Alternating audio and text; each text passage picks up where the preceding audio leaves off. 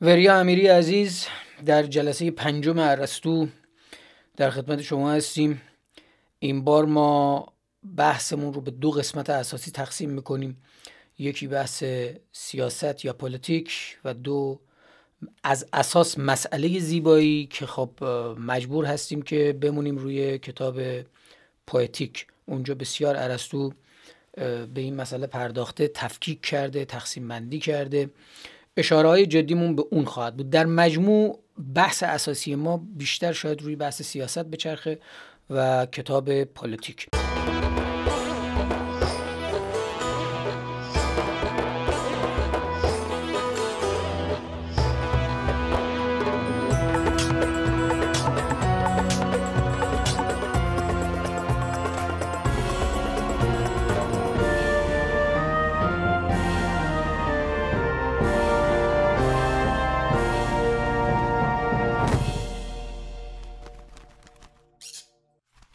تو اگه مقدمه مد نظرت هست بگو که من برم سریع روی واژه شناسیش من مخلصی من فکر کنم تنها مقدمه ای که میشه گفت و جالبه اینه که ارسطو معتقد بود هنر و سیاست هر دو روح رو بهتر می‌کنن. گفت ای flourish the soul معتقد بود.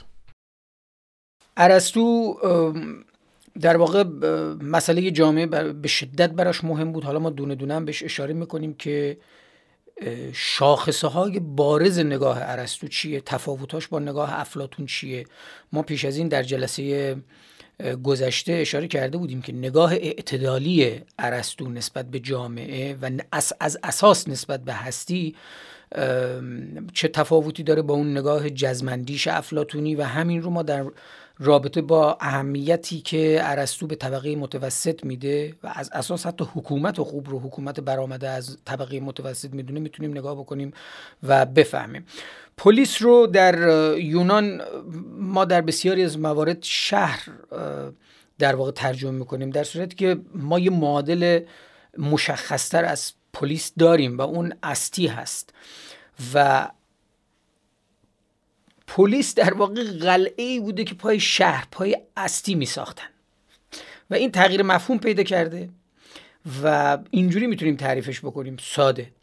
اگر پلیس رو ما به عنوان شخصیت اون جامعه اما در نگاه بین المللی یا بیرونی در نظر بگیریم یعنی مثلا کشور در مقابل کشورهای دیگه در سیاست بین الملل اون موقع باید در مواجهه با اون در مقابلش دموس رو بذاریم یا همون ریشه دموکراسی رو که داره به سیاست داخلی در واقع داره اشاره می‌کنه. این اون تفاوتی که در واقع وجود داره. پس ما یه مفهوم پلیتیک رو داریم که اون معنای بین المللی یه دونه استی داریم که از اساس به معنی شهره و یه دونه هم دموکراسی داریم که خب جالبم هست. دموس از اساس به معنی روستایی. دموکراسی یا دموکراسی در واقع میشه حکومت روستاییان. این اتفاقی که افتاده دموی در واقع واحد روستایی واحد کوچیک روستایی و دموتای به معنی ساکنان روستا هست.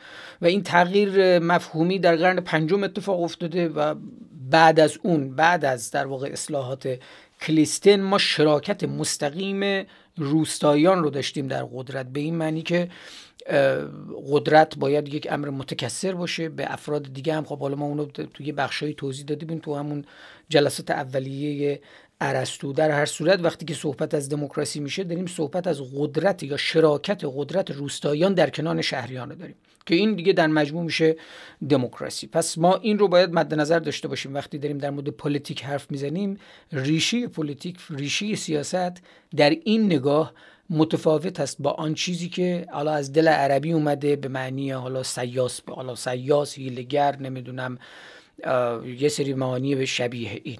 این از ابتدا تکلیف ما رو با یک نگاه مشخص می‌کنه که چقدر مسئله اهمیت داره برای یونانیان چقدر حضور مشارکتی و چقدر حضور مردم در واقع در عرصه سیاسی در عرصه شهر اهمیت داره. چقدر بحث انتخاب در واقع مهم بوده. و بعد وقتی که به بحث بردگی و بندگی می‌رسیم می‌بینیم که چه فاصله هایی میفته بین طبقات جامعه یا اخشار جامعه و اون کسانی که از اساس آزاد هستند یا اینکه آزادیاشون از دست میدن که در چند نمونه متفاوت. ما وقتی به نگاه به زندگی ارسطو برمیگردیم این رو هم ما پیش از این اشاره کردیم ولی اینجا مهمه بهش دوباره اشاره بکنیم. 20 سال ارسطو اول درگیر بود با آکادمی افلاتون اونجا تحصیل می‌کرد یاد می‌گرفت. خیلی هم مخالفتی حالا از یه سری از رساله که اون موقع از اون دوره حالا انتهایی اون دوره مونده مخالفتی ما از این منظر با افلاتون نمی‌بینیم. و بعد این نگاه هم خیلی مهمه که بفهمیم که بعدها مخالفت با افلاتون خصوصا در همین کتاب سیاست چه تاثیرات جدی روی زندگی ارسطو گذاشت. دوره دوم زندگی ارسطو رو دوره سرگردانی خصوصا پژوهشگران آلمانی اسمشون می‌ذارن دوره سرگردانی که ارسطو بین شهرهای آسوس، لسبوس و پلا در رفت آمد بود. رفتن در همین دوره دوم هست که ارسطو به شهر آسوس میره با همراهی یکی دو نفر دیگه از افلاتونی ها هم شاگردی هاش در شهر آسوس با یک برده آزاد شده که الان شده رئیس شهر به نام هرمیاس آشنا میشه. هرمیاس دخترش رو به ارسطو میده. یعنی می‌بینید ما با فیلسوفی طرف هستیم که به شدت درگیر سیاست بوده در روابط سیاسی بوده. اونم اشاره کردیم که ارسطو بعد نزدیک میشه به فیلیپ مقدونی در دوره مقدونی ها و بعد به شکلی البته این هنوز روش بحثه که آیا معلم ارسطو معلم اسکندر بوده یا نه اما این هم هست. بر ترتیب همه این نکات در آینده نقاط ضعف ارسطو در زندگی خواهد بود. چه حمله به افلاتون چه اینکه دختر گرفته از یک برده آزاد شده که این برده یعنی هرمیاس بعدها توسط یک ایرانی کشته میشه و همین موجب میشه چون خیلی به ارسطو حال داده بوده کمک کرده بوده بهش و یه محیطی رو در واقع فراهم آورده بوده. کینه ارسطو می‌گیره از بربرها. بربرها کیا هستن؟ ما یعنی ایرانی ها آره به عنوان بربر. دوره سوم زندگی ارسطو بخش جدیش بخش خوب بوده. برمیگرده به آتن. اونجا لوکئوم رو می‌سازه مدرسه رو در واقع می‌سازه. تحت حمایت جانشین اسکندر که اون موقع لشکر کشی کرده بوده به اون بخش به بخش شرق در واقع به ایران اون بخش که روایتاشو می‌دونیم. آنتیپاتر در واقع جانشین اسکندر بوده. در همین دوره است که اتفاقا مخالفتاش آغاز میشه با افلاتون و موجب خشم آتنی ها میشه. تا موقعی که آنتیپاتر حضور داشته؟ چون آنتیپاتر بعدا وقتی که ماجرای مرگ اسکندر پیش میاد این میره به اون سمت به سمت هند و اینا. و آتن میمونه ارسطو در آتن میمونه بدون حمایت. اینجا خشم آتنی ها خودشون نشون میده مجبور میشه فرار بکنه از آتن. و بره به خلسیس در همونجا دوباره حالا به زندگی ادامه میده و بعد هم میمیره. گویا یک سال بعدش میمیره خیلی مدت کمی بعدش. بله. ما امروز حالا به کتاب سیاست می‌خوایم برگردیم. بفهمیم که از اساس ارسطو در کتاب سیاست چی میگه. بریای عزیز. مخلصیم. من فکر می‌کنم که این رساله سیاست خب خیلی مهمه. اندیشه فیلسوفانی مثل ماکیاولی مثل هابز مثل لاک تمام فیلسوفان پس از یعنی فیلسوفان رونسانس که اومدن در باب سیاست اندیشه ورزی کردن به گونه ای از ارسطو تاثیر گرفتن. اما فکر می‌کنم در جهان جدید مدل حکومت های ما شاید چندان ارسطویی نیست. اما به هر حال خیلی مهمه رساله مهمیه. شروع کتاب اصلا از اینجاست داره توضیح میده که آقا دولت چقدر مهمه. خیلی دولت از نظر ارسطو مهمه. و ثانیا اجتماع خیلی از نظر ارسطو مهمه. اصلا معتقد ما موجودات اجتماعی هستیم. ما موجوداتی هستیم که بدون اجتماع اصلا انسان نیستیم. یعنی معتقد انسان در جامعه است که می‌فهمه چیه. هویت پیدا می‌کنه هدف پیدا می‌کنه معنا پیدا می‌کنه. و اکچوالایز میشه یعنی بالفعل میشه. یک انسان تنها نمی‌تونه از بالقوه های خودش به بالفعل تبدیل بشه. انسان در روابط با دیگران در فهمیدن قانون در فهمیدن چارچوب هاست در فهمیدن ارتباط با قدرت که می‌فهمه کجا وایساده.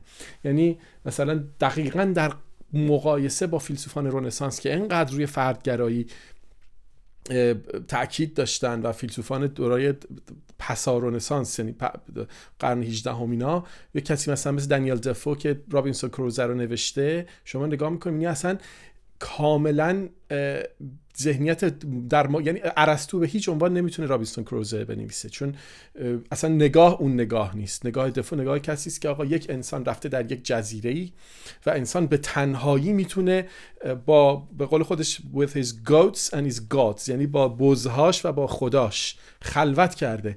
بزها رو اول بهشون یاد میده یعنی اول باشون اقلانیت بهشون یاد میده. این خیلی مهمه.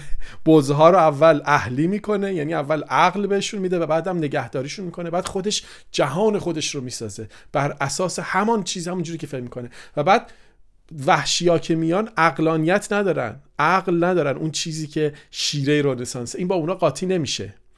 اون جمعه رو Friday ه یا اون یارو رو که از اینا می‌گیره آزاد می‌کنه اول بهش یاد میده عقلانیت رو. اول rationality رو بهش یاد میده. بعد که انسانش می‌کنه یعنی انسان عاقلش می‌کنه بعد باش قرارداد اجتماعی میبنده social contract باش میبنده. و باز دوباره اسپانیایی میان می‌بینه زیاد اینا عقلانیت ندارن rationality شون زیاد نیست از بهشون نزدیک نمیشه. انگلیسی ها که میان که عقلانیتشون بالاست اون وقت بهشون نزدیک میشه. این یعنی این نقد ادبیه که مثلا همه نوشتن در باب رابینسون کروزوئه. خیلی رمان مهم یعنی ستا رابینسون کروزوئه و اون مادام بواری فلوبر و دون کیشوت این ستا من پیشنهاد می‌کنم که کسانی که می‌خوان در باب رنسانس بدونن این سه رمان شیره این تفکر اندیشه توشه. ولی در ارسطو همچین چیزی نیست. ارسطو نگاهش اینه که آقا انسان به تنهایی بی‌معناست. ما باید بفهمیم که موجود اجتماعی هستیم و به تنهایی معنا نداریم و ثانیا بدونیم که دولت بسیار بسیار مهمه و بعد حالا بیایم توضیح بدیم که چگونه دولت رو از دل اقلانیت دولتی در میاد یعنی دولت خوب و حکومت خوب حکومتی است که حالا باید توضیح بدیم توی جلسه که چگونه اقلانیت عرستویی در دل یک حکومت خوب انسان رو بهش کمک می‌کنه که دارای فضیلت بشه. فضیلت چیست؟ فضیلت اونجایی تعریف میشه که ما از بالقوه هامون و بالفعل هامون تبدیل بشیم و این در سایه یک حکومتی که بر اساس اقلانیت حاکم یعنی به دست میاد. لازم اشاره بکنیم کتاب سیاست به فارسی ترجمه شده. و همون ترجمه آیه عنایت به نظر من یکی از جدی ترین ترجمه هاست. من همون ترجمه رو خوندم و بسیارم مقدمه هایی که در واقع درش وجود داره نوشته که به عنوان مقدمه وجود داره اونم خودش روشنگر هست و پیشنهاد می‌کنم پیشا پیش به همه عزیزان که اون ترجمه رو حالا من ترجمه های دیگر رو نمی‌دونم اتفاق افتاده یا نه ولی اون ترجمه ترجمه جذابی خصوصا. حالا ما به شش بخش در شش بخش در واقع یا متد اصطلاحا در کتاب باش روبرو میشیم. اشاره هم شده در مقدمه خدای عنایت اینو بهش اشاره کرده که یک ناپیوستگی عدم پیوستگی تو این شش بخش وجود داره. این احتمال وجود داره که بخشی از این متدها در یک دوره یا از دست رفته باشن یا مال یک دوره زمانی نباشن. چقدر اینو فکر می‌کنی؟ اصلا چند تا روایت هست که یکی که اولا مثلا تمام آثار ارسطو رو یک زمانی اینا گم شده بود بعد توی یک خمره ای پیدا کردن تو قرن اول و یک روایت اون یه روایت دیگه نه کتابخونه اسکندریه پیدا کردن. ولی به طور کل به نظر میاد اینا دست نوشته های ارسطوه. یعنی دست نوشته هایی که بر نوت های سر کلاس بوده احتمالا. پراکندگی توش هست. یعنی شما وقتی می‌خونی می‌بینی خیلی پرش داره. یه نکات بامزه داره مثلا میشه در موردش حرف زد که اصلا جالب راسل اشاره کرده. میگه مثلا یه چیزای جالبی این وسط. مثلا نطفه کودکان رو باید در زمستان بست چون باد از شمال میاد. یا میگه از بد زبانی باید دوری کنی خیلی بامزه است. میگه گفتار زشت به کردار زشت تبدیل میشه. که یا مثلا بیشرمی رو میگه در جمع نباید تحمل کرد. اتفاقا تو همین کتاب میگه آقا در جمع بیشرمی رو نباید تحمل کرد مگر در پرستش. البته بیشرمی اینجا منظورش بیشتر ابسینیتی یعنی لخت استهجان است... مستهجن امر مستهجن بله. آره، آره. و میگه به جز در پرستشگاه می‌دونی که تو پرستشگاه آزاد بوده که حتی عمل جنسی کسی تنفروشی حتی بکنه. و خیلی با مزه میگه مثلا در متناسب با خدایان دقیقا دقیقا. میگه در جامعه ایدئال مثلا برای اینکه ما بتونیم یک جامعه ایدئال داشته یکی از شروطش اینه که مردم زود نباید ازدواج کنن. چون فرزنداشون ضعیف میشن دختراشون ضعیف میشن. یعنی میگه آقا آن جوری که تو رفتار می‌کنی جامعه از تو اثر میگه اگه زود ازدواج کنی ممکنه خودت دوست داری زود ازدواج کنی. ولی بچه‌ها ضعیف میشن دخترت ضعیف میشه پسرت میگه میگه زنان بی میشن. دخترانی که از بعد, بعد چون پدر مادر اونقدر بزرگ نیستن که اینا رو بتونن از دستشون رو بگیرن و بکشن بیرون از از آب و گل درشون بیارن. بعد میگه مرد شوهراشون هم نحیف و نزار میشن و اینها و میگه سن خوب برای ازدواج برای مردها مثلا 37 برای زنها 18 است. خیلی بامزه است. اون موقع 1100 سال پیش حرفی زده. یعنی میگه آقا در این که دختر نه ساله بالغ شد ما بگیریم ازدواج کنیم این فهمیده بوده که آقا زن زیر 18 سال نباید ازدواج بکنه. و معتقدی که خلاصه میگه اهمیت دولت بسیار زیاده و خیر اعلاست. دیگه دولت دیگه. و آیدیال ستیت یعنی یک جامعه ایدئال تعریفش می‌کنه که میاد میگه جامعه ایدئال چه جامعه جامعه ایدئال در دل جاست سوسایتی یا یک جامعه عادلانه تعریف میشه که باز بعد اون وقت توضیح داد که رشنالیتی یا یا اقلانیت وقتی حاکم است ما رو به سمت اون نیک واقعی می‌برد که اون نیک واقعی باز از دل یک نوع عدالت در میاد. البته حالا باز ما باید اینجا به یک نکاتی اشاره کنیم که خیلی جالبه مثل رابطه زن و مرد مثل رابطه ارباب و برده. فکر می‌کنم یه اشاره باید به ارباب و برده اینجا حتما نه نه حتما. اون که اصلا یه بخشی جدی از داستانه. فقط همین الان تو یه لحظه جست گفتی این بحث عدالت هم بسیار مهمه. در ما یه چیزی رو نباید از یاد ببریم. در اون دوره در واقع ما قوه مقننه قانونگذار بود قوه مجریه بود. اما دادگاه ها بسیار اهمیت داشتن و از اساس با اون چیزی که امروز ما در نظم در واقع قانونگذار و قضایی داریم متفاوت بوده. یعنی اینو باید یعنی با, بله. با, اون من نگاه مونتسکیویی به قضیه نگاه نکنیم فکر کنیم انقدر مدرن بوده تفکیک قوا بوده و اینا به این معنی نبوده. و من پیشنهاد می‌کنم در کنار حالا که کتاب هم می‌خوایم معرفی بکنیم جدای از کتاب سیاست پلیتیک شیوه های حکومتداری آتن یه جزوه‌ی کوتاهی هم هست. ولی بسیار به نظر من روشنگره. یه جایش ممکنه حوصله سربر باشه به خاطر اینکه در مورد یه سری نکاتی که واقعا مربوط فقط به همون دوره است داره صحبت می‌کنه.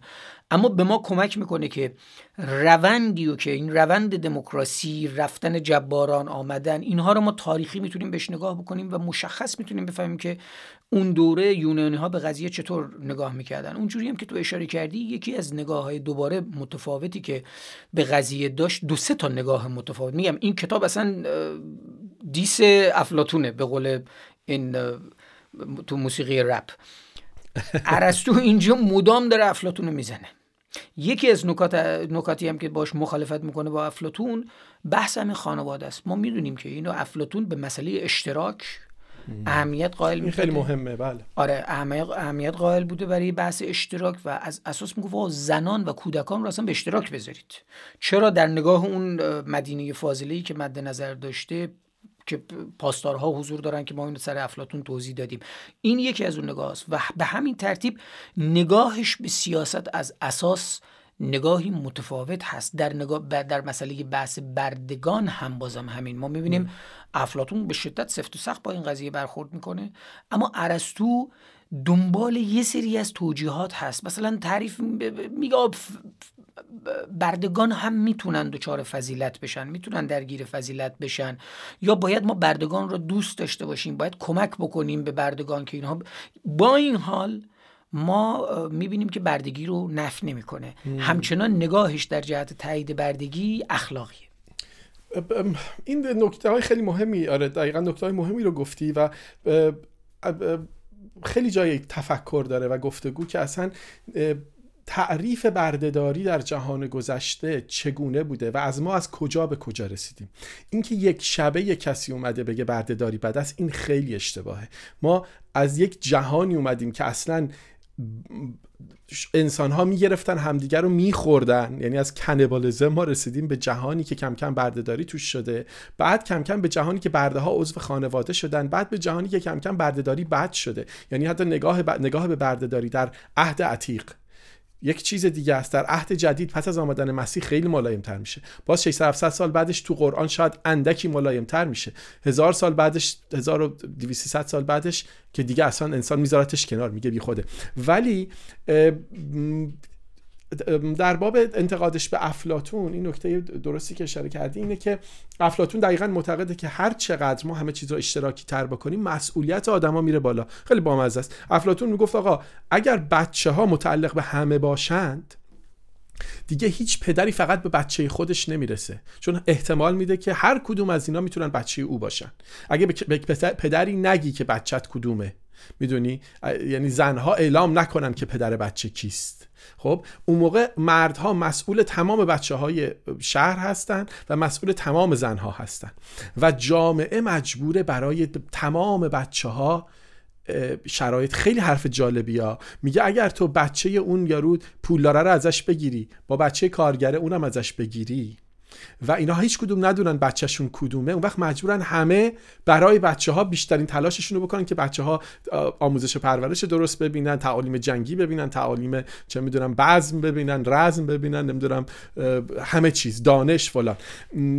و این بحثی که افلاتون داره ارسطو برای زیر سوال. ارسطو میگه که خیر اگر که میگه حتی یه مثالی می‌زنه میگه آقا حتی آدم بدون برادرزادش کیه واقعی باشه بهتر از اینه که اون مدل فرزند افلاتون آدم ندونه بچه خودش کیه. چون ارسطو میگه که اگر که زن اشتراکی باشه دیگه خونه رو کیه داره می‌کنه؟ می‌دونی؟ مشکل داره ارسطو با این داستان. این ریشه اشتراکیه که ما می‌تونیم بفهمیم چجوری یعنی نگاه اشتراکی داشتن چجوری چون اینکه خواست عمومی هم بوده دیگه تو تاریخ تو یه جایی. چجوری ما می‌فهمیم که نگاه افلاتون به ارث می‌رسه به مارکس؟ حالا با زوایای متفاوت و شدت و حدت متفاوت. چیزی که با میش... به مارکس گفته اینه که می‌دونی مارکس و ش... مارکس و کیرکگارد اگه درست به خاطرم بیاد حالا از خاطر دارم نقل می‌کنم هر دو شاگرد شلینگ بودن و کیرکگارد؟ بله. و یا شیلر یا شیلر. ولی نکته اینجاست که اینا تزشون رو مارکس تز پیشیش روی رو سقراط برمیداره ببخشید روی اپیکور ور و خیلی هم از افلاطون تاثیر می‌گیره. کیرکگارد تزش رو سقراط می نویسه و می‌بینید که کیرکگارد به سمت فلسفه اخلاقی اون شکلی رفت مارک رفت مارکس رفت به سمت اقتصاد سیاسی. ولی هر دو شاگرد دیگه مقدار من مطمئن نیستم نمی‌دونم. اینو لطفا حالا باید می‌تونیم یه search فکر می‌کنم آره. ولی هر دو حالا با یک فاصله زمانی شاید شاگرد شلینگ بودن. ولی تاثیر مارکس از اصلا تاثیر آره رو خود اصلا بحث مارکس بمونیم تاثیر این قضیه رو میشه در موردش واقعا جدی متوجه شد. حالا اومده باشه یه مقدار مدرنش کرده باشه یه سری زوایای جدید بهش داده باشه.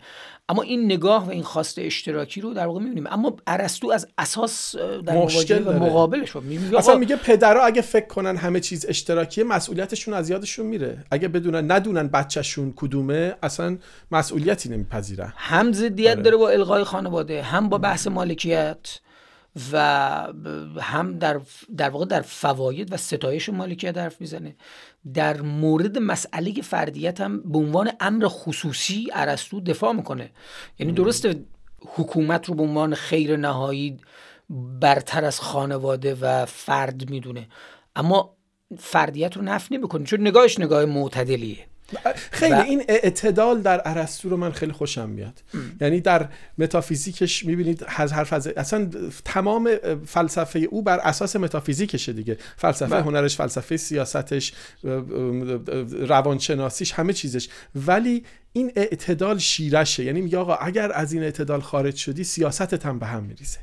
و من فکر می‌کنم یه اشاره اگه میشه به چیزم بکنیم به بردهداری بکنیم. این نکته مهمیه که حتما. ببین تو کتاب ما شش بخش که داریم در مجموع که هر بخشم به کتاب در واقع به بخش به قسمت تقسیم میشه از اساس مباحثی که بهش پرداخته شده خانواده است.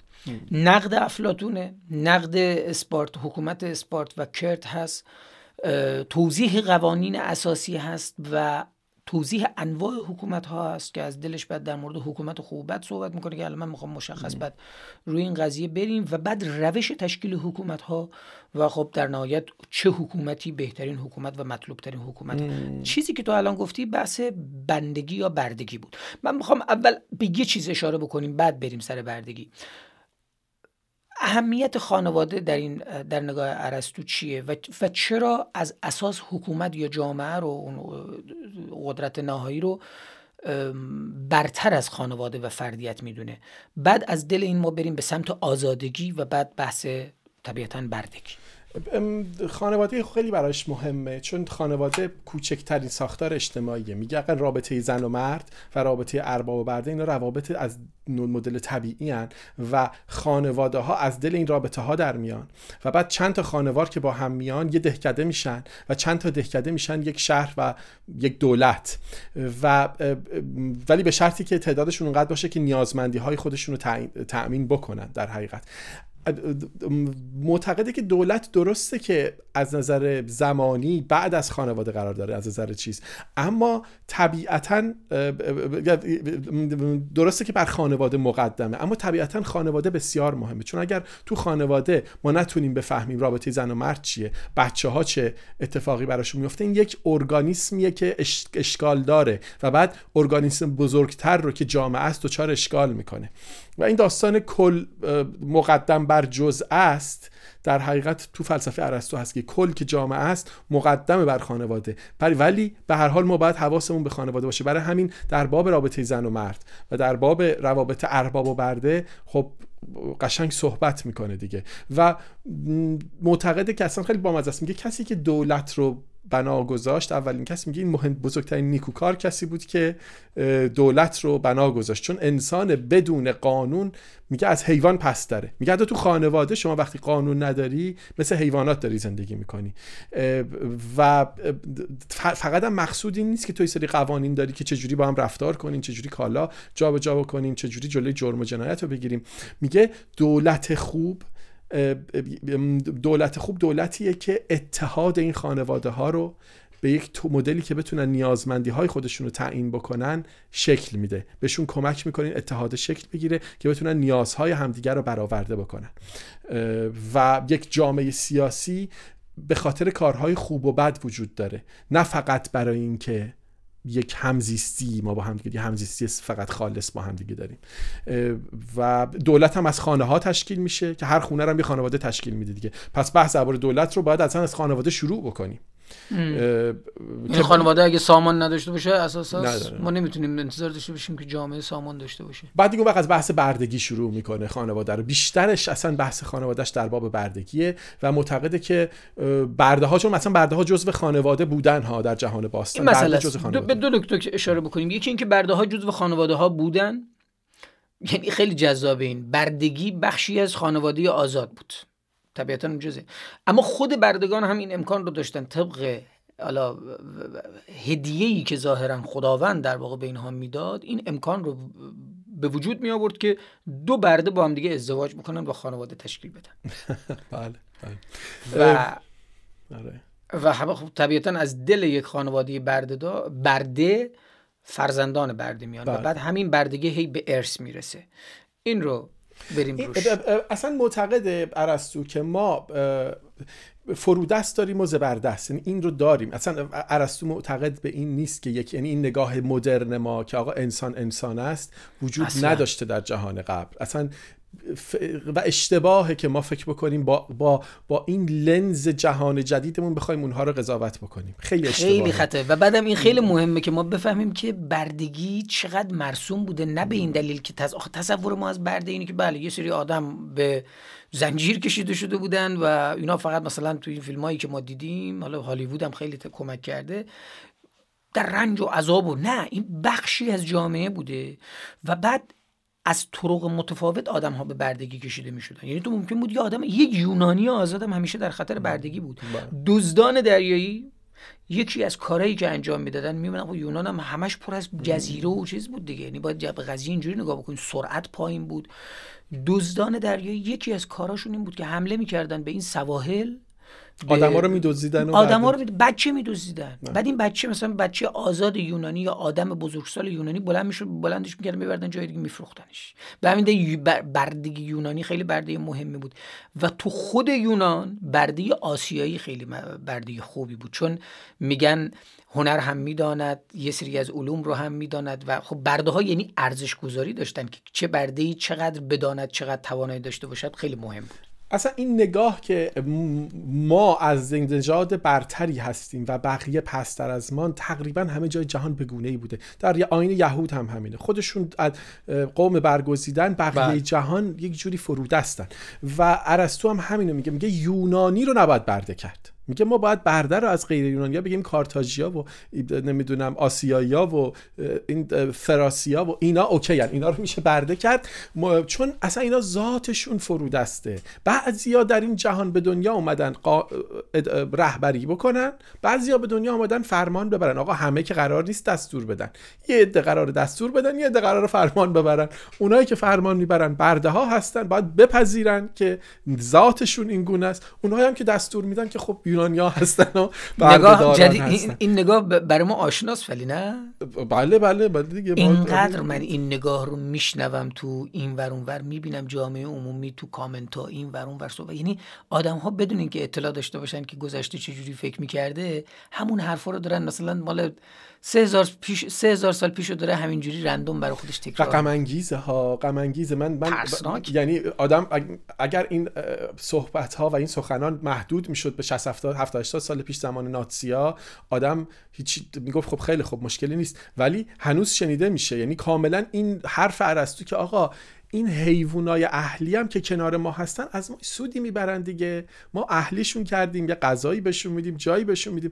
اینها اینا حیوانن از ما پایینترن ولی ما داریم به اینا لطفی می‌کنیم در اصلا فکر لطف داریم می‌کنیم؟ مثل آره. این جمله که میگه آ سیاه‌پوستا هم آدمن دیگه. یعنی بله بله. مگه مگه, مگه شکی داری که آدم آدمن ولی خب مثلا میگه یه مقدار بی فرهنگن خشنن فلان. یعنی این نگاه نگاه رایجی متاسفانه وجود داره. و فقط هم بین ما ایرانیا نیست یعنی شما در آمریکا نسبت به مکزیکیا می‌بینید در خود انگلستان نسبت به خارجی ها این نگاه هنوز جاری است.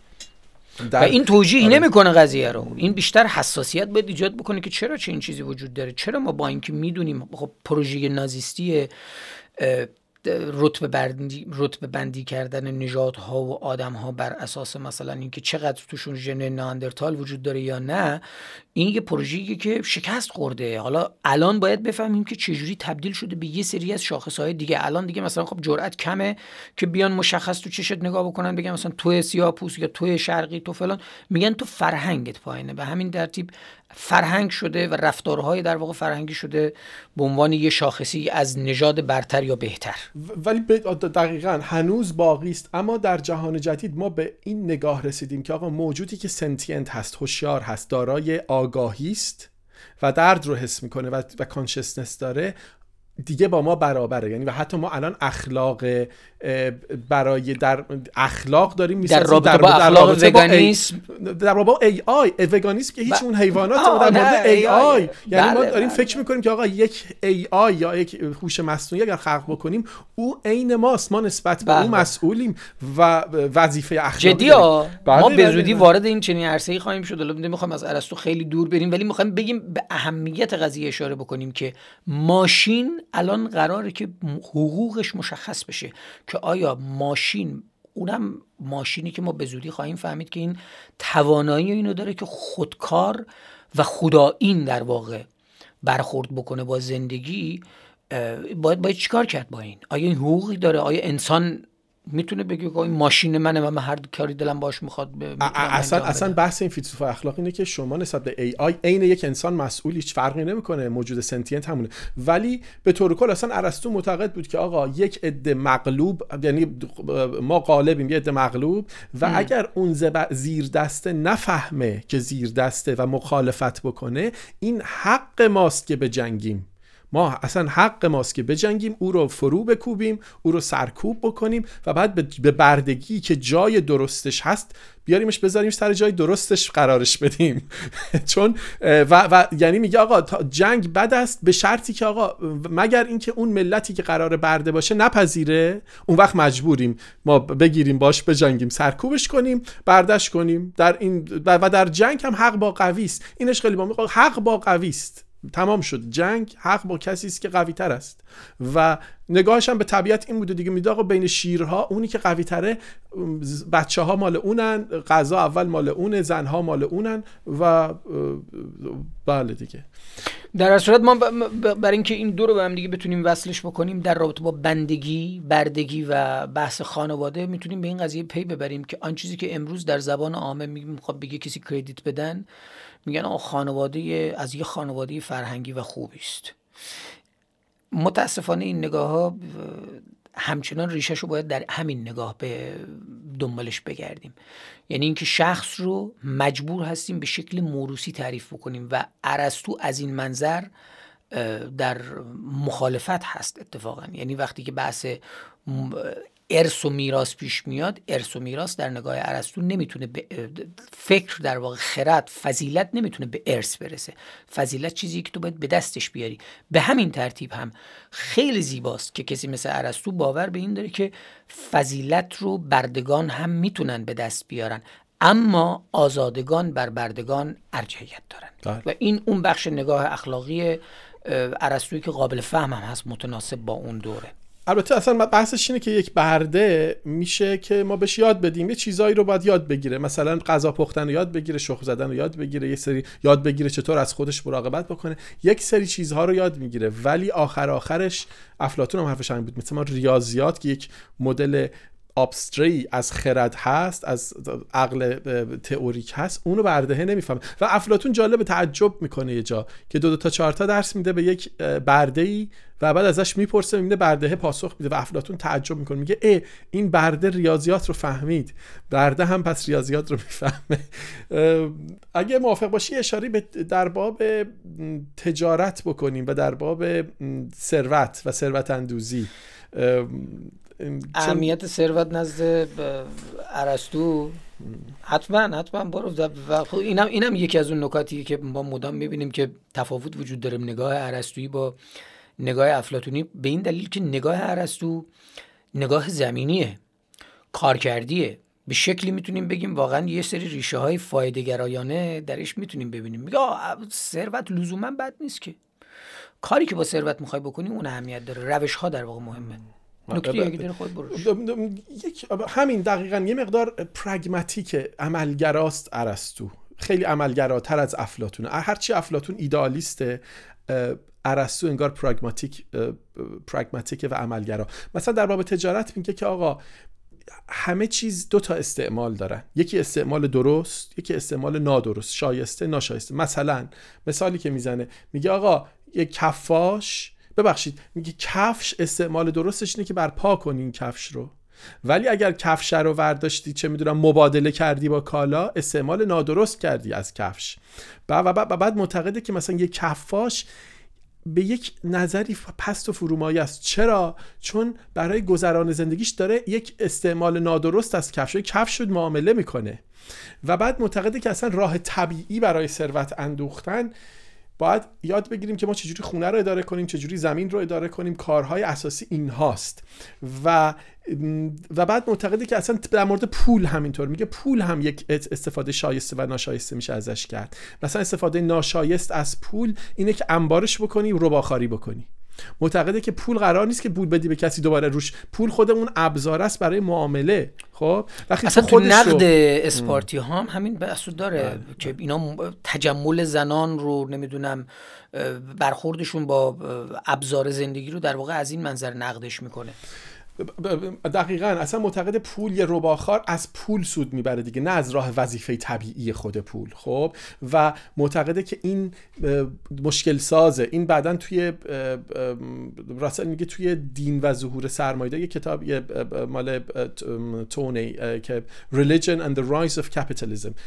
این نگاه خیلی بهش توجه شده نگاه ارسطویی که آقا به این راحتی رباخاری یک یک یک عمل عمل پلیده یکی از عمل مش... یکی از قسمت های مشکل ساز سرمایه داری رباخاریه که ما توی یونان قدیم یارو پول می‌داده بعد مثلا دو برابر پس می‌گرفته و من مثلا جالب این بوده که زمیندارا همیشه بدهکار بودن رباخارها همیشه بستانکار بودن. اون زمینداره بعد یه پولی قرض می‌گرفته تا محصولش بیاد بعد که محصول میومده پول پس می‌داده. همیشه تمام سال بدهکار بوده.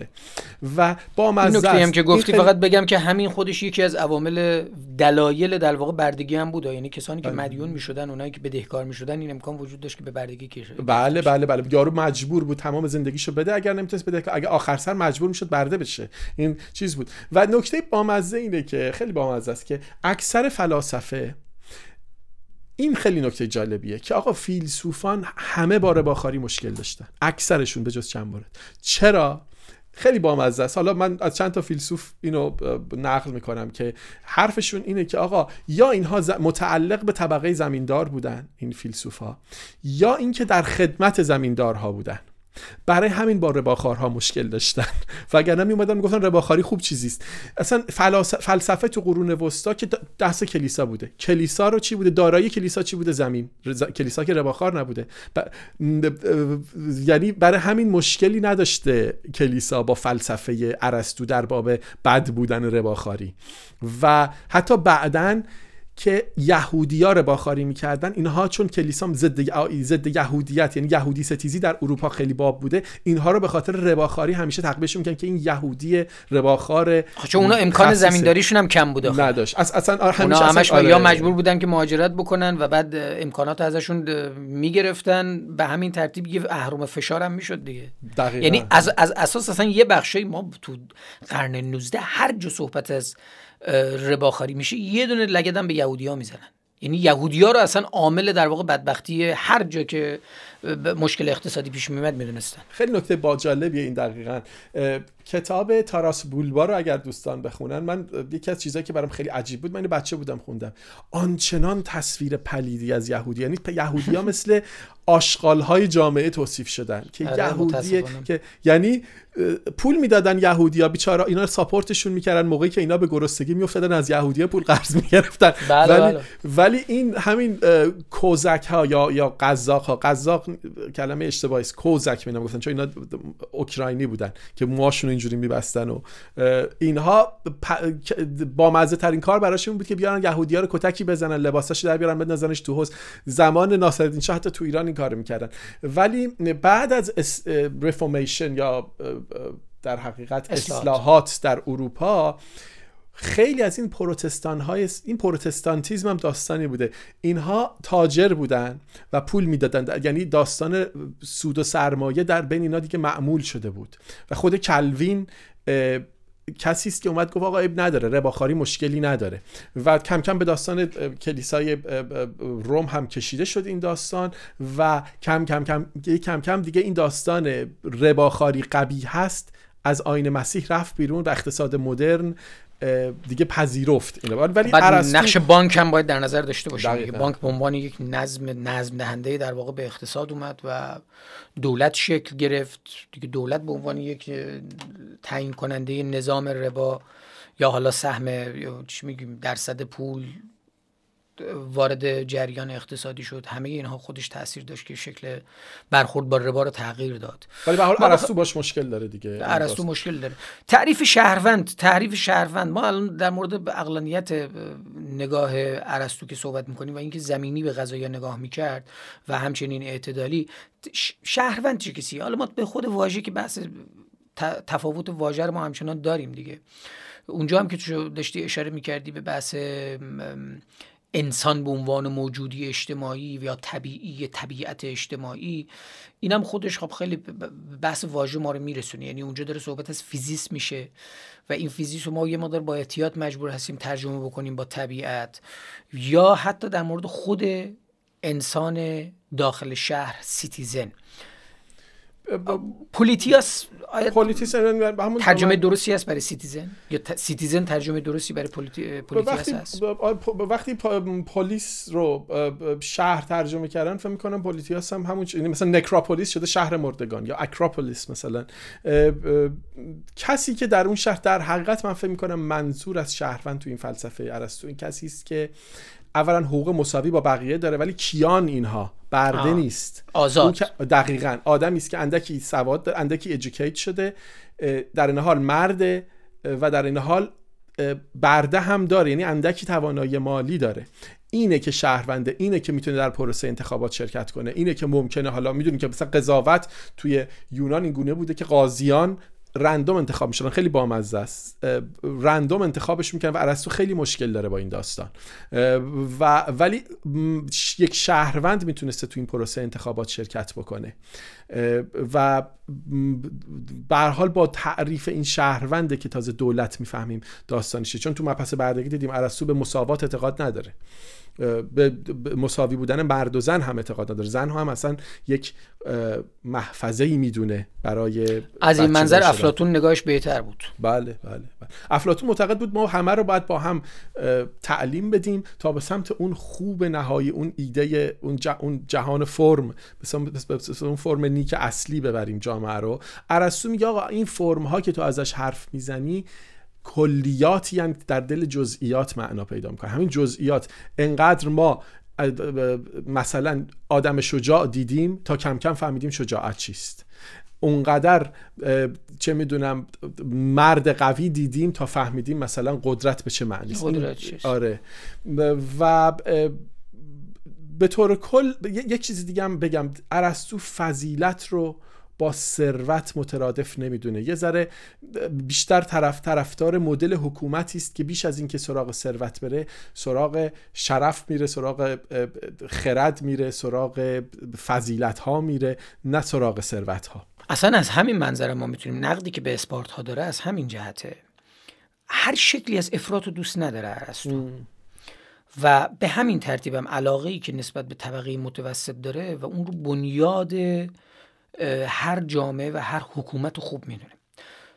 هدف حکومت رو اگه فضیلت ما در نظر بگیریم فضایل یا بارور شدن فضایل ارزش های نیک اینها و اون نیکبختی که مدام داره ازش صحبت بکنه اینو در نظر بگیریم که حکومت قراره که جامعه رو نیکبخت بکنه.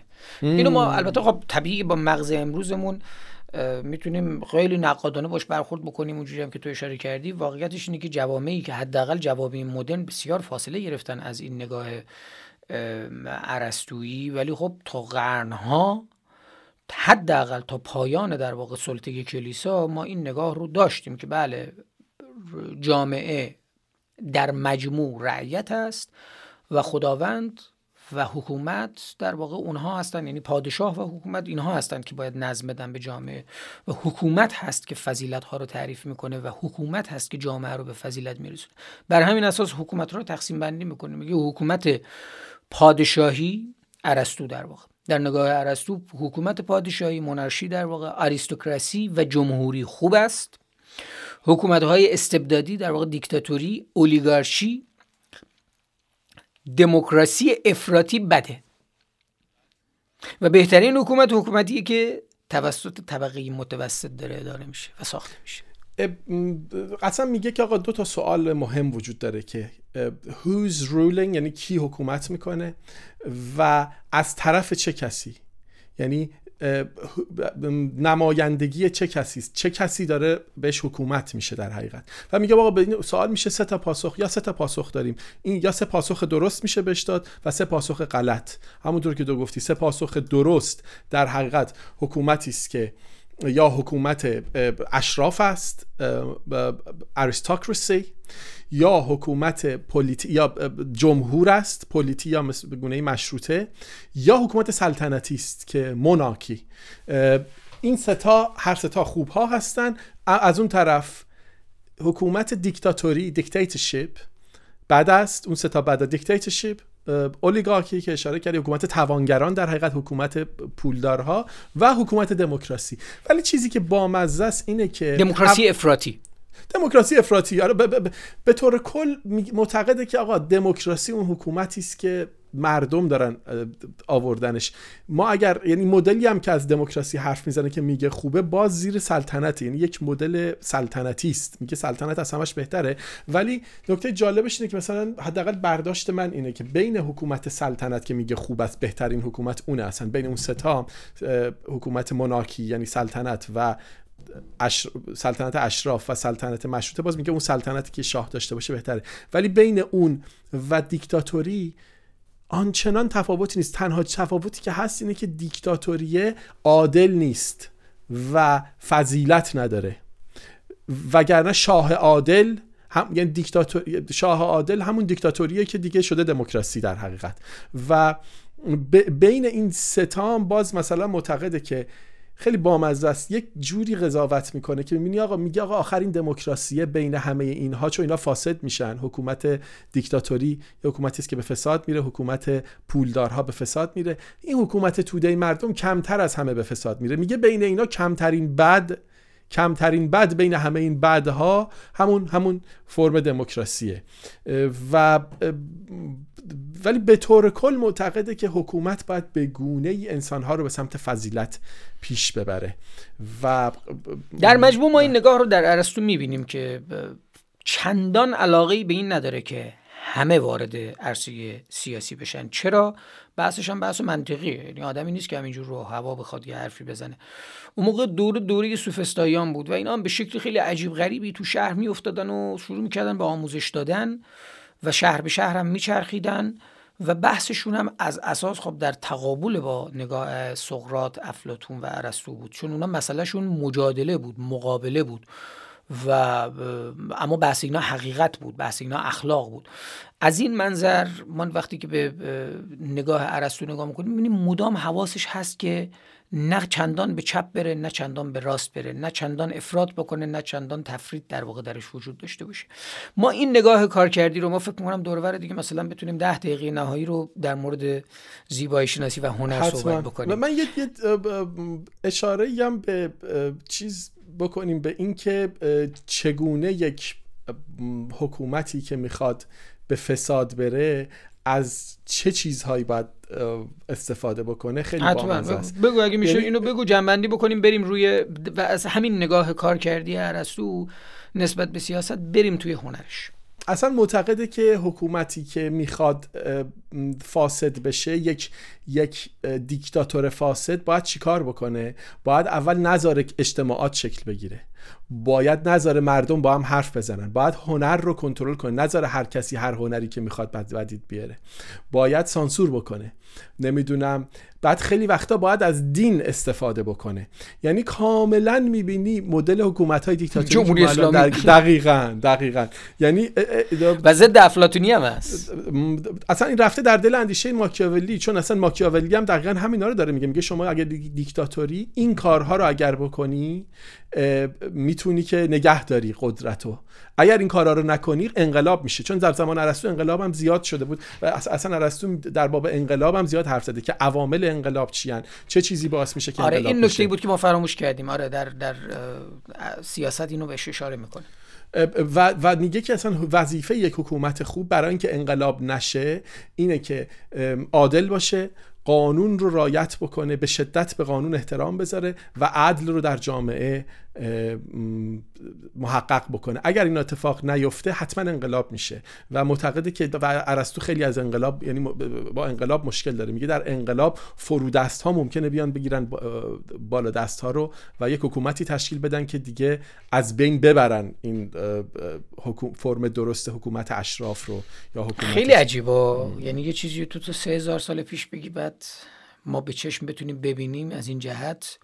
حکومت پابرهنگان دیگه حکومت پابرهنگانی که میاد و تبدیل بد و اینو ما توی افلاتون هم اگه یادت باشه تو افلاتون هم می‌بینیم که تعریف می‌کنه. اونم خب یه ضدیت خیلی عجیب غریبی با دموکراسی داشت و میگه دموکراسی مراقب باشید این ما رو میرسونه به حکومت پابرهنگان. حکومت خب اونم در نگاه روستایی دیگه. هر کسی بلند میشه میاد شراکت می‌کنه در قدرت. این از اساس حالا در نگاه ما بد نیست اما برای یک جامعه آموزش ندیده خصوصا وقتی دیکتاتوری قدرت انباشت میشه اون دیکتاتوری از اساس دیکتاتوری های سختتر و بدتر از خودش رو به وجود میاره.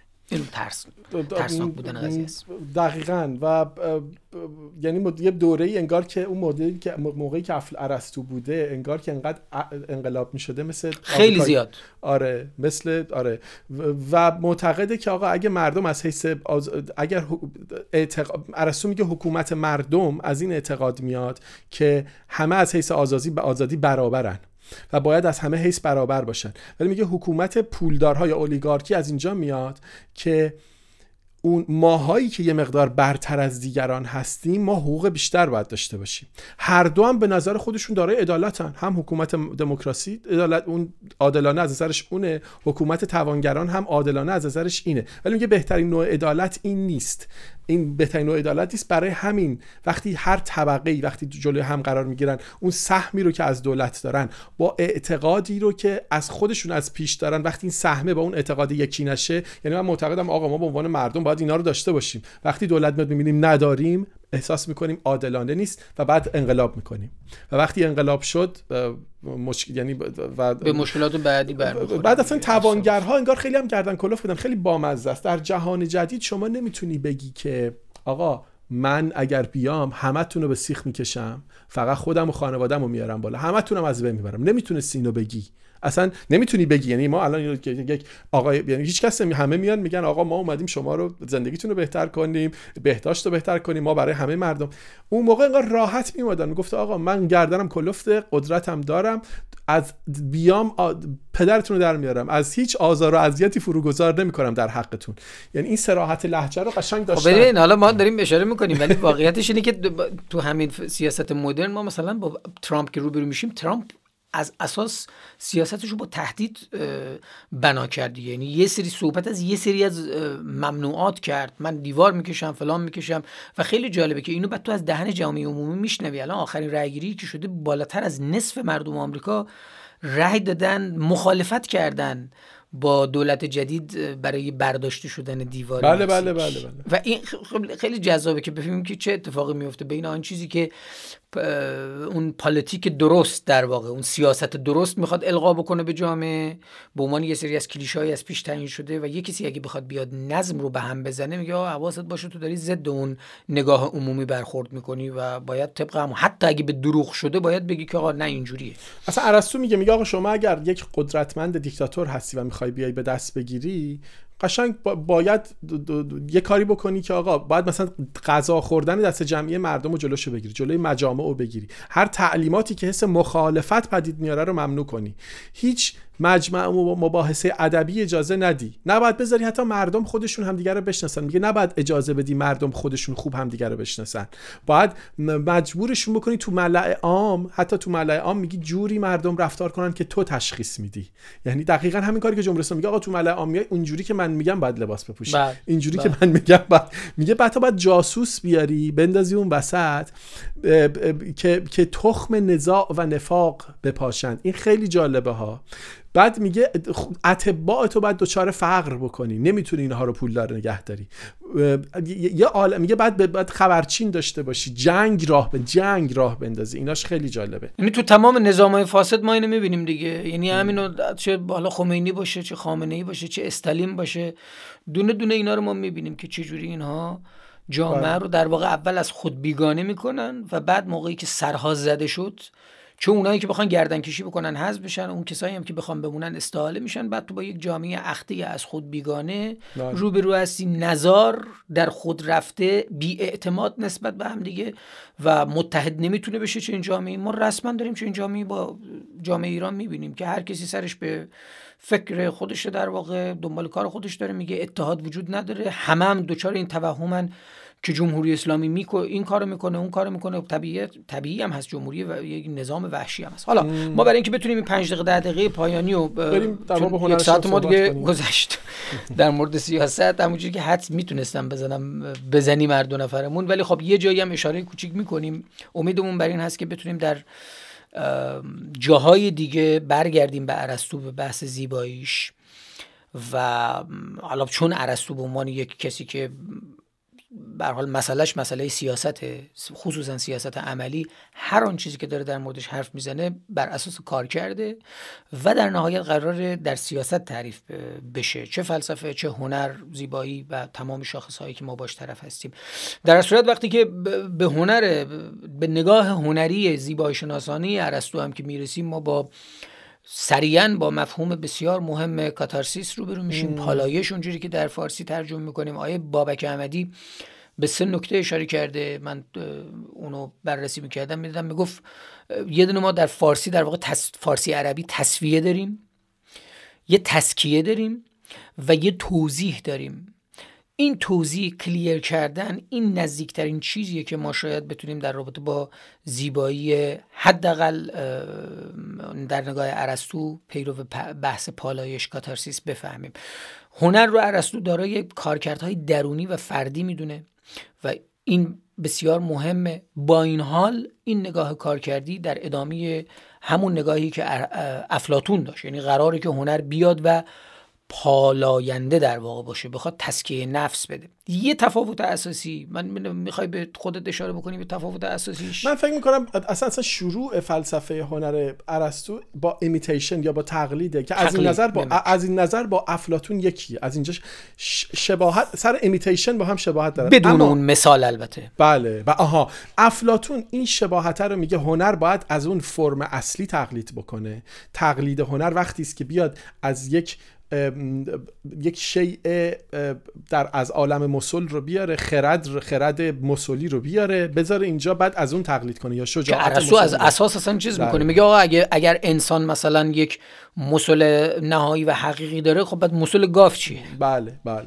یعنی ما یک گاو از اینجا با هم دقیقا اختلاف دارن آره. اصلا, اصلا آره. تقلیدی که ارسطو داره بهش اشاره می‌کنه یه تقلید مکانیکی نیست خیلی اتفاقا جذابه یعنی مدام داره به آینده داره اشاره می‌کنه. یه ما بیرونی برای هنر در نظر می‌گیره و ما رو پرت می‌کنه با آینده. یه سری انتظارات از هنر برای ما به وجود میاره که اون انتظارات در آینده داره اتفاق میفته که خب ما اینو ببینیم یه بحث بسیار مدرنیه. تو فلسفه هنر جدید ما در واقع باش رو میشیم. در هر صورت یعنی ما اگه ما نگاه بکنیم این شیره فلسفه ارسطو که این رسیدن به فضیلت هاست و به سمت حرکت به سمت بالفعل شدن هست همه جا هست. میگه هنر این تقلیدی که ارسطو ازش میگه میگه تقلید زندگی است. میگه هنر داره از life imitation life imitation of life و میگه representation هست یا بیان بیان زندگی است بیان نمایش احساسات و اعمال و زندگی دیگرانه. میگه ما این کلیات رو مثل مثلا این کلیاتی رو که افلاطون می‌گفت عالم مثل هستن می‌گفت این کلیات رو در دل جزئیات ما داریم می‌بینیم. جزئیات رو خورد خورد دیدیم که به یک و اون جزئیات هم باید داره اون جزئیات هم باید با هم دیگه در تناسب باشن باید بله. نظم داشته باشن. و همین تناسب این مت... امر متناسب متقارن زمینی هست و ما نباید دنبال این زیبایی در آسمان بگردیم یا در امر آرمانی بگردیم. اصلا میگه هنر خوب آنه که به ما یاد بده که یک امر کلی رو تصور کنیم. یعنی اگر من رفتم در یک تئاتر نشستم به من شجاعت کلی رو درس در من درگیر یک شجاعت جزئی نکنه که فقط مربوط به اون داستانه. به من یاد کار کاتارسیس از اینجا اصلا ارسطو میگه آقا شعر از تاریخ علمی تره خیلی میگه میگه more scientific than history. برای اینکه معتقده که تاریخ فقط یک داستان تعریف کردنه. اما شعر یک امر کلی رو یکی از کلیات رو میاره جلوی تو. شجاعت رو میاره. مثلا چه می‌دونم خرد رو میاره. صداقت کم و زیاد می‌کنه. آره. آره و کم و زیاد می‌کنه. ما تو کمدی و تراژدی اینو داریم تو فن شعر مشخص بیان می‌کنه که ما داریم واقعیت رو دستکاری می‌کنیم. و این چقدر برشتی اصلا می‌بینیم چقدر جدید داره بهش اشاره میشه. و, و معتقد تاثیرش رو مخاطب خیلی مهمه یعنی ما آره. وقتی به هنر نگاه می‌کنیم ببینیم چه تأثیری در مخاطب. وقتی تراژدی می‌بینیم باید بیایم ببینیم تاثیرش بر مخاطب چه بود. اونه که اصل داستان اونجاست و هنر خوب همون کاتارسیس. اهمیت مخاطب. و, و, و, و چیزی هم که حالا تو اشاره داری می‌کنی در رابطه با تأثیری هم که روی مخاطب می‌ذاره که بازم این به نظر من مدرن هست. بحث از اساس داره بحث برانگیختن احساسات در جهت پالایش نفس داره. اشاره می‌کنه. و حالا نفس هم عزیزان برگردن به جلسات قبل. اونجا ما خصوصا تو مبحث خدا بهش اشاره کردیم. اونجا متوجه میشن منظور ما از نفس چه هست و باید یه مقدار فاصله بندازیم با اون چیزی که حکمای اسلامی در موردش حرف از اساس ارسطو اگه بخوایم دو جمله بگیم ارسطو و افلاتون با هم دیگه در برخورد با هنر چه تفاوتی دارن که افلاتون میگه هنر آرامش روح را با آشوب خودش به هم می‌زنه یا با برانگیختن احساسات به هم می‌زنه؟ ارسطو میگه خیر هنر موجب میشه که روح به آرامش برسه. آشوب روح رو از بین می‌بره. یعنی از اساس دو نگاه کاملا متفاوت هست و این به دلیل نگاه زمینی ارسطو و نگاه فایده گرا و کارکردی ارسطو است آره اصلا میگه هیجانات ما رو یه افساری بهشون می‌زنه و معتقده که این کاتارسیس پروسه کاتارسیس دقیقا این تصفیه‌ای که تو گفتی هم تصفیه فکر کنم کلمه خوبی باشه براش. یعنی به نوعی فیلتر می‌کنه به نوعی تصفیه می‌کنه هیجانات هیجاناتی رو به خصوص این دوتا هیجان رو ترس و حسرت یا fear and pity. در مورد این دوتا یه عالمه نوشته شده که وقتی شما میری توی تراژدی می‌بینی و این پروسه کاتارسیس اگر اتفاق بیفته شما یک تاثیر کاتارسیسی بر تراژدی از طریق کاتارسیس این دوتا هیجان شما ترس و حسرت رو پالایش می‌کنه و تبدیلشون می‌کنه به فضیلت. من فقط اینجا اشاره بکنم که وقتی به poetic داریم اشاره می‌کنیم به فعل poiesis یعنی از اساس به ساختن داریم اشاره می‌کنیم. و این ساختن تو ترم زیبایی شناسی ارسطو بسیار اهمیت داره. چرا؟ چون داره به ساختن به عنوان یک کنش اقلانی و فرجام شناسانه داره باش برخورد می‌کنه. یعنی هدفی داره. اون علل چهارگانه ارسطو رو هم مد نظر داشته باشید. ببینید ارسطو از هر جا وارد میشی مثل یه لابیرنت از هر جا وارد میشی می‌بینی این راه داره به اون راهی که پیش از این اشاره شده اشاره میشه. اصلا متافیز... همه چیز بر متافیزیکش بنا نهاده شده واقعا. خیلی مهمه که ما بتونیم اجزا یعنی همون چیزی که خودش داره میگه میگه نظم در اجزا هست و این اجزا زمینی هستن تناسب تقارن تجانس دونه دونه اینها رو با هم دیگه در نظر بگیریم. تو فلسفه تو منطق خودش هم در واقع همینجوری برخورد کرده. پس یه آینده ای رو پیش روی ما می‌ذاره. طبیعتا از افلاطون داره جدا میشه از اون ایده زیبا که در عالم مسل هست داره جدا میشه. این داره ما رو پرت می‌کنه به آینده یعنی جهان امکانها. خیلی این زیباست. خیلی از برای خود من بسیار, جذابه تنها چیزی که من می‌تونم فاصله بگیرم ازش اونم که ارسطو ریشه هنر رو در سازنده می‌دونه نه در اثر. انتظاری هم ازش نیست. آره یک رسالتی برای هنر قائله دیگه. آره و این این نگاه بسیار جدیده چون ما ما می‌بینیم که ما رسالت رو الان از دوش هنرمند ورجشتیم رسالت رو انداختیم به دوش اثر. الان حتی بازم بدتر داریم بدتر که چه و مرزو داریم به یه جای دیگه کشیده میشیم و این رسالت داره میره به گوش به روی دوش مخاطب.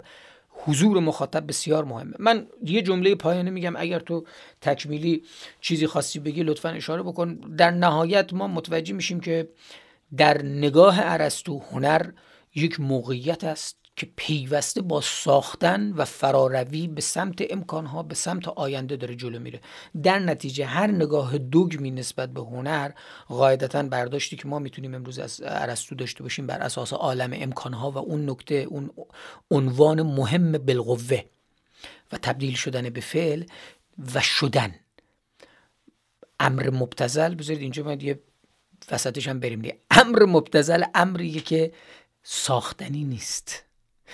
سریدوزیه. یکی دیگه از شاخه های شناخت امر مبتزل اینه. امر مبتزل همه شبیه همن. یه ملودیه همون ملودی رو می‌گیرن کپی می‌کنن لا لا لا میره جلو.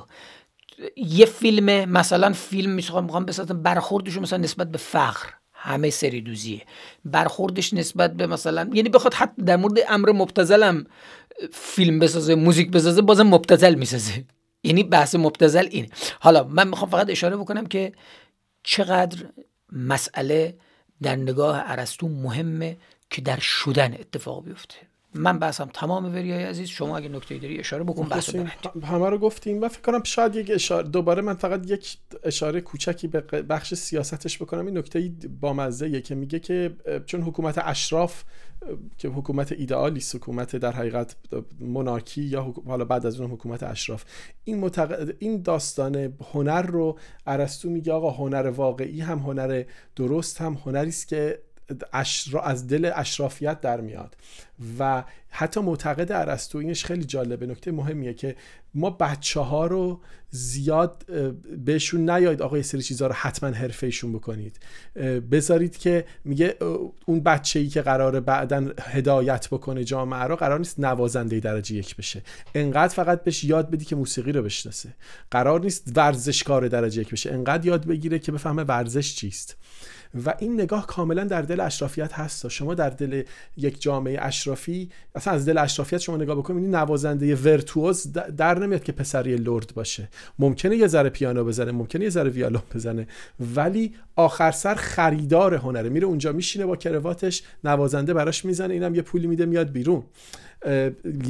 او اصلا نگاه بکنید ببینید یک سری از حرفه ها مال اشراف نیست. یک مرد آدم اشرافی که نمیره مهندسی بخونه نمیره پزشکی بخونه نمیره حسابداری بخونه میره هنر می‌خونه یا فلسفه می‌خونه یا تاریخ می‌خونه برای اینکه اصلا احتیاجی نداره.